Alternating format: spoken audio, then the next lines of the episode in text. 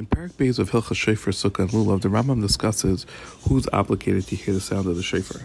The Rambam begins by saying that everyone is obligated to hear the sound of the shofar, whether they're a Kayan, a Levi, and Yisrael, or if they're Gerim or released and freed slaves. But women and slaves and minors are potter from hearing shofar. Someone who's a half of a slave and half free, or a tumtum and androgynous, are chayiv. The Rambam continues and says that whoever is not obligated in hearing shofar can't be motzi someone else who is. For example, if someone is a woman or a minor that blew shofar, someone who hears from them can't be yetza.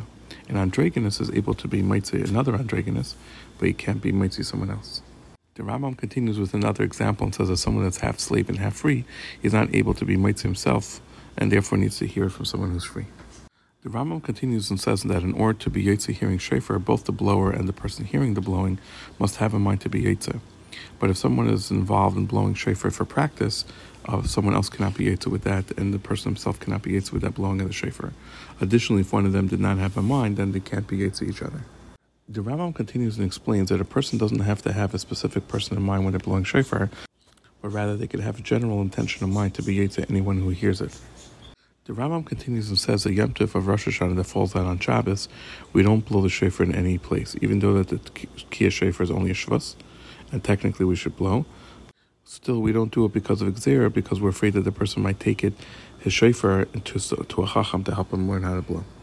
And he will then end up carrying four amas from Rosh Hashanah and be. Parenthetically, there's been numerous sikhs in my marm discussing why this Gezerah applies, which explain this al side. The Rambam continues and says that on Shabbos, it's not Rosh Hashanah, we don't stop little children that didn't come to the age of chinuch from blowing the shofar. The Rambam continues and says that when they made the Gzera not to blow on Shabbos, they only made the Gzera in a place that didn't have a beis din. But in the time that the Beis Hamikdash existed and the Beis Din Gadol was in Yerushalayim, everyone in Yerushalayim would blow on Shabbos as long as the beis din was in session. Additionally, any city that was within the Tchum of Yerushalayim was able to see Yerushalayim was able to blow as well. The Rambam continues and says that in these days that the Beis Hamikdash is destroyed, any place that has a Beis Din Kavua and is Samach and Eretz Yisrael, you could blow Kiyas on Shabbos. But this is only where we have a Beis Din that was Mekadesh Chodesh as well. But any other Beis Din, we don't blow in them on Shabbos, even though they're Smuchim. Additionally, we only blow in front of the Beis Din Hagadol, and only while they're sitting. But once they get up and leave the Beis Din, then we don't blow anymore there.